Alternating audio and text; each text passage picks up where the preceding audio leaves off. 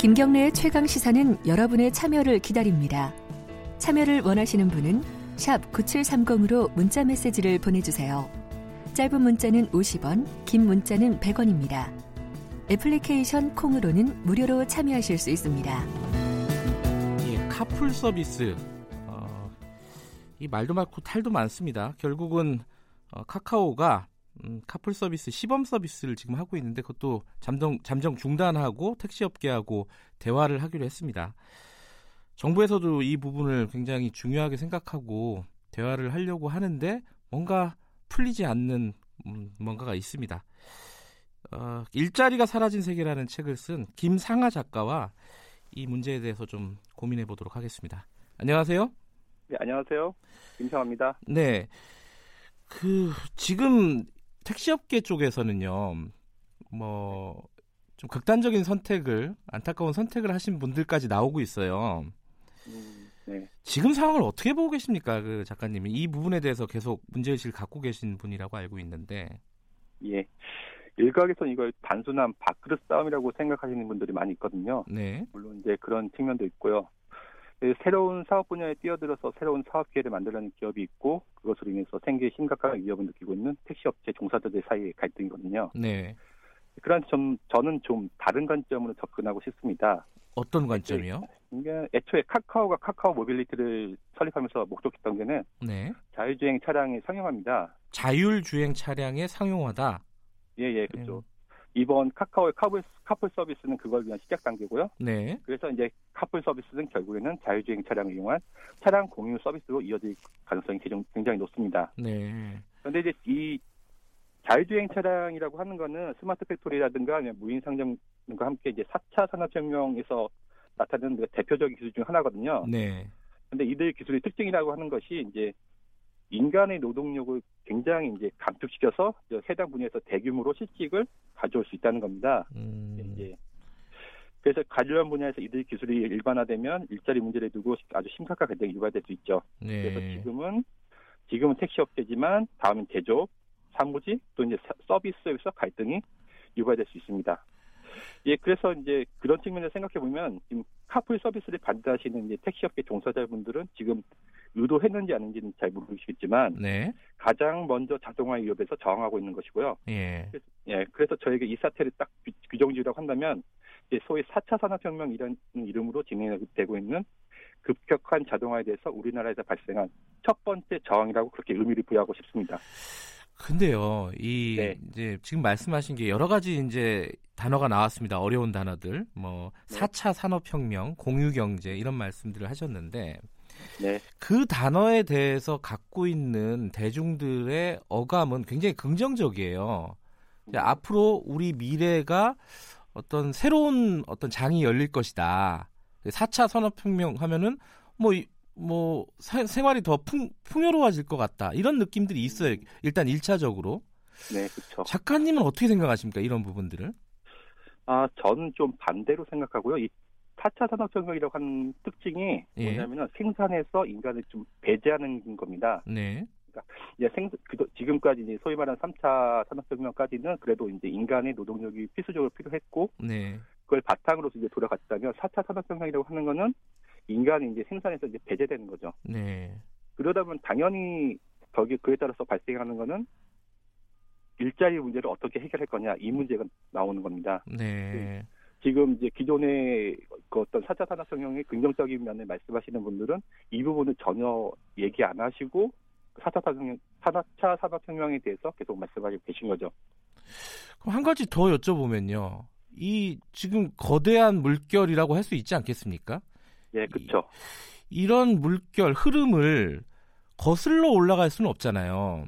그쵸. 되돌릴 수 없는 상황이라고 생각하는 사람들이 많은 것 같은데 네, 그러면은 맞습니다. 이게 무조건 어, 어떤 부정적인 측면이 있다라고만 얘기하고 저항하기만 하면은 이게 뭔가 해결이 안 되지 않습니까? 그거는 어떻게 생각하세요?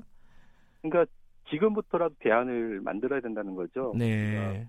4차 산업혁명으로 인해서 어떤 이제 이익을 얻는 쪽이 있고 네. 또 반대로는 이제 보통 이제 단순한 그 노동력을 제공하는 그런 분들은 일자리를 잃게 되거든요. 네. 그러면 이제 뭐 무발적으로 이제 그냥 갑자기 발생하는 것이 아니라 지금 미리 예견하고 있잖아요. 네. 그러면은 지금 상태에서 거기에 대한 이제 대비를 세워야 되는 거죠. 예를 들면 재, 재취업 교육이라든가 음. 실업급여 확대라든가 이런 여러 가지 방안을 그 고려해서 만들고 시험하고 이런 정책을 만들어야 되는 거죠. 그러면 좀 이게 지금까지 약간 좀 추상적인 얘기를 했는데 네, 구체적으로 이 택시 업계 얘기를 좀 여쭤보면요. 네, 어, 외국 같은 경우는 우리보다 약간 좀 시점이 빠르지 않습니까? 우버 같은 어떤 그 그쵸. 서비스가 상용화가 된 지가 꽤 됐고요. 네, 또 외국 사례들을 좀 보면요. 이 시장이 택시 기사들이 많이 사라지고 우버 기사들이 생기지 않았겠습니까? 네, 그렇죠. 그런 분들이 오히려 그러니까 일자리가 더 늘어나고 뭐 예를 들어 처우가 더 좋아지고 돈을 더 많이 벌고 이런 어떤 선순환이 되지는 않았어요 혹시 외국 같은 경우에? 꼭 그렇게 된 건 아니고요. 예. 네, 이게 우버가 가장 활발하게 사용되는 미국 뉴욕 같은 경우에는 택시 숫자는 이제 13,500대 정도로 제한되고 있지만 그 반면에 이제 차량 공유 서비스 가입한 차량 한 10만 대가 넘었습니다 이미. 예. 근데 문제가 뭐냐면 이들 공유 서비스 차량들이 싼 값으로 손님을 싹 뺏어가는 거예요. 예. 택시 업체에서 그 손님들을 그래서 예. 택시 택시 업체들이 이제 수입이 한 20% 20% 이상 감소했고요. 네. 그래서 이제 이제 택시 기사들이 보통 제3 목록 1호가 이제 택시 면허 가격인데 예. 이게 2013년에 한 105만 달러 하던 게 지금은 17만 5천 달러까지 아주 대폭 폭락했어요. 어, 거의 한 7, 7분의 1 정도? 이 정도네요. 언뜻 계산해도. 지금 이게 이게 미국만의 일도 아니고 영국이나 프랑스, 스페인 같은 유럽에서도 음. 이제 택시 기사들이 이제 생계에 위, 위협을 느끼니까 이제 막 시, 대규모 시위도 하고 반대 운동도 하고 지금 그러고 있는 상태거든요. 근데 전체적으로 보면 우버 기사가 많이 늘어났을 거 아닙니까? 그렇게 되면은? 예, 그렇죠. 예. 그럼 그분들 일자리는 어차피 그러면은 총량은 좀 지켜지지 않았을까라는 생각도 드는데. 근데 이제 이렇게 이제 차량 공유 서비스로 이제 대체가 되면서 그러면 이제 차량 공유 서비스 기사분들 이제 예를 들면 우버 기사분들이 이제 수입이 늘었냐면 그- 그게 아닌 게 예. 이제 작년 3월에 이제 MIT 에너지 환경 정책 연구센터가 이제 조사한 결과에 따르면 네. 차량 공유 서비스 이제 기사분들의 수입이 중간값이 한 시간당 평균 한 3, 8.5달러 정도 됐고요. 이런 이, 이분들 중 한 54% 정도는 자신들이 일하는 주에 이제 최저임금에도 미달하는 금액을 벌고 있었습니다. 아, 그래요. 야, 이게 결국에 이게 보면은 기존의 택시 시장을 차량 공유 서비스 업체들이 이제 플랫폼을 이용해서 잠식해 들고 그것으로 인해서 이제 시장을 잠식하면서 그 기존에 그 동사하던 노동자들은 처우도 열악해지고 수입도 줄고 이런 상황이 되는 거죠.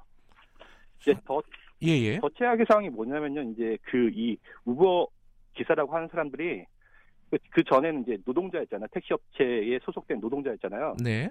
그래서 이제 뭐 이렇게 예를 들면 건강보험이라든가 실업보험 같은 이런 혜택을 누릴 수, 노동자로서 누릴 수 있는 혜택을 누릴 수 있었는데 이 우버 기사가 되면서 이게 독립 사업자로 간주가 되는 거예요. 아, 그래서 이제 노동자라면 누려 당연히 누려야 되는 그런 혜택을 못 누리고 이제 노동조합도 결성도 못 하고 당연히 최저임금에도 뭐 해당이 안 되겠네요. 아, 그렇죠. 이제 그리고 네. 이제 또 괜히 이제 그 잘못해서 밑보이면은 재계약도 안 되는 거예요. 아하. 그래서 이제 뭐 소득은 더 낮아지는데 일은 더 많이 하고 이런 상황이 되는 거죠. 그런데 이게 이 4차 산업혁명 공유경제가 활성화되면은 사회적인 부가 늘어나고 네. 어, 부가가치가 늘어나고 이렇게 생각을 하잖아요. 예, 근데 그렇죠. 택시 기사도 어, 어떤 수입이 줄어들고 우버 기사들도 최저임금에 미달하는 사람들이 많이 생기고 이렇게 되면은 그 늘어난 부라든가 사회적인 부는 다 누가 가져가는 거예요? 그러면은 뭐 플랫폼 업체죠 결국에. 플랫폼 업체가 아, 부를 상당 우버, 부분 우버 같은 아하. 우버 같은 플랫폼 업체들이 가져가고요. 이제 뭐 우리나라로 치면 카카오라든가 뭐 네이버라든가 이런 데가 되겠죠. 뭐 네이버도 자율주행 차량 상용화 서비스에 이제 들어오려고 지금 준비 중에 있으니까요. 그러면 지금 작가님 같은 경우에는 이 네. 택시 기사들이 이렇게 아, 어떻게 어떤 어떤 측면에서 보면 좀 극단적인 저항을 하는 부분들이 상당 부분 이해가 된다 이런 측면을 말씀하시는 거네요. 그렇죠. 이해가 되고 이제 약- 뭐 기존의 이제 택시 업체들도 택시 기사분들 같은 경우는 예를 들면 승차 거부라든가 뭐 난폭 운전이라든가 여- 여러 가지 이제 좀 손님 승객 입장에서 봤을 때 좀 뭔가 좀 이제 반감을 살 만한 일들이 있었잖아요. 그렇죠. 여론이 안 좋죠 택시 기사분들한테. 예. 네, 그런 이제 감정적인 면에서는 이제 충분히 이해가 그 이제 나쁜 감정이 있는 건 충분히 이해하지만 네. 그런 이해하지만 실제 따지고 들어가면 이분들은 지금 뭘 하고 있는 거냐면은 앞으로 다가오고 있는 자동화로 인한 일자리 문제에 대해서 첫 번째로 저항하고 계신 거예요. 그러니까 예. 네, 근데 지금요. 그러면은 택시 기사들이 어, 기사분들이 이렇게 어, 강력하게 저항을 하고 있는 상황이고 사실 그 저항 때문에 어, 지금 카카오 같은 경우에는 시범 서비스도 중단을 한 거잖아요. 일단은. 네, 그렇죠. 그러면은 당장 이게 아까 말씀하신 뭐 재취업이라든가 뭐 실업 어 재취업 교육이라든가 뭐 실업 급여라든가 뭐 이런 부분들은 조금 중기적인 중장기적인 어떤 대책이라고 보면은 당장 지금 이 업계 서로 간의 이 마찰 갈등 극단적인 갈등은 어떻게 지금 당장 해결해야 된다고 생각하십니까? 이게 좀 어려운 질문이긴 한데. 굉장히 어려운데요. 네.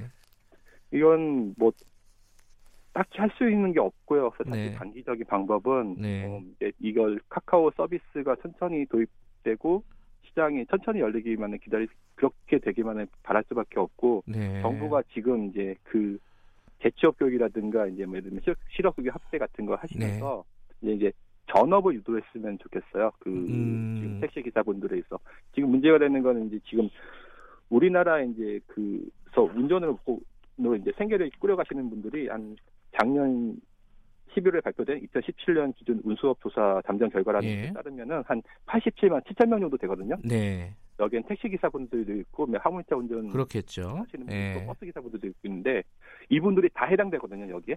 네. 그러니까 그 정부에서 어떤 이제 그 뭐라죠? 뭐 이렇게 중 중기, 단기, 장기 다 세워가지고 뭐 예. 단기적으로는 어떤 게뭐 이렇게 전업을 유도한다든가 예, 예, 예. 그렇게 하시고 또 이제 중장기적으로는 또 취업 교육이라든가 뭐 이렇게 그 실업급여 확대라든가 이걸 통해서 네. 뭐 부드럽게 이 상황을 넘어갈 수 있게 준비를 해주셔야 되는 거죠. 그런데 그 한 번 더 여쭤봐야 될 것 같은데 이 네. 지금 상황에서 약간 이제 이런 카풀 서비스 같은 서비스를 좀 도입을 늦추는 게 좋겠다라고 말씀을 하셨잖아요. 근데 일부에서는 천천히 도입하는 거죠. 예, 예. 천천히 좀 도입을 했으면 좋겠다. 일부에서는 우리나라가 안 그래도 늦었는데 이 공유 경제 이런 데서 이런 흐름에서 뒤처지는 거 아니냐 이런 걱정들을 해요. 예, 그 충분히 이해할 만한 지적이시고요. 예. 근데 이제 공유 경제라고 하지만 그- 그게 이제 당- 도입되는 데 있어서는 그게 다른 데에 이미 기존의 그 모델이 있기 때문에 네. 공유 경제 서비스 자체만 도입하는 거는 저는 굉장히 빨리 도입할 수 있다고 보거든요. 네. 근데 이제 문제는 뭐냐면은 말씀드렸듯이 자율주행 차량까지 결합되는 과정이에요. 예. 예, 그런 거 염두에 두면은 이제 카풀 서비스 같은 경우는 이제 애초에 처음에 이제 제시했던 말대로 이제 뭐 출퇴근 시간에만 한정적으로 아주 한정적으로 엄격하게 네. 이렇게 해서 좀 천천히 수량 그 숫자도 이렇게 좀 이렇게 경- 상당 부분 네. 제한을 둬서 음. 도입하시면서 이게 대비를 할 수 있는 그 시- 시간을 주자는 거죠. 그 택시 예. 기사분들이나 아니면 택시 업체 분들이. 예, 알겠습니다. 그 예전에 교과서에서 배웠던 그 산업혁명 때 러다이트 운동이라고 있었잖아요. 예, 예. 예, 기계를 그렇습니다. 부수는 노동자들이. 네. 근데 이게 그때도 시대의 흐름을 결국 이기지, 이기진 못했죠. 음, 예, 그런 네. 고민이 좀 드는 것 같아요. 말씀을 듣다 보니까. 네. 좀 알겠습니다. 이게 아주 네. 우리 사회가 어, 좀 심각하게 단순히 음. 밥그릇 싸움이 아니라 고민해야 될 지점인 것 같습니다. 오늘 말씀 여기까지 듣겠습니다. 예, 예, 감사합니다. 감사합니다. 일자리가 사라지는 세계 저자 김상아 작가였습니다.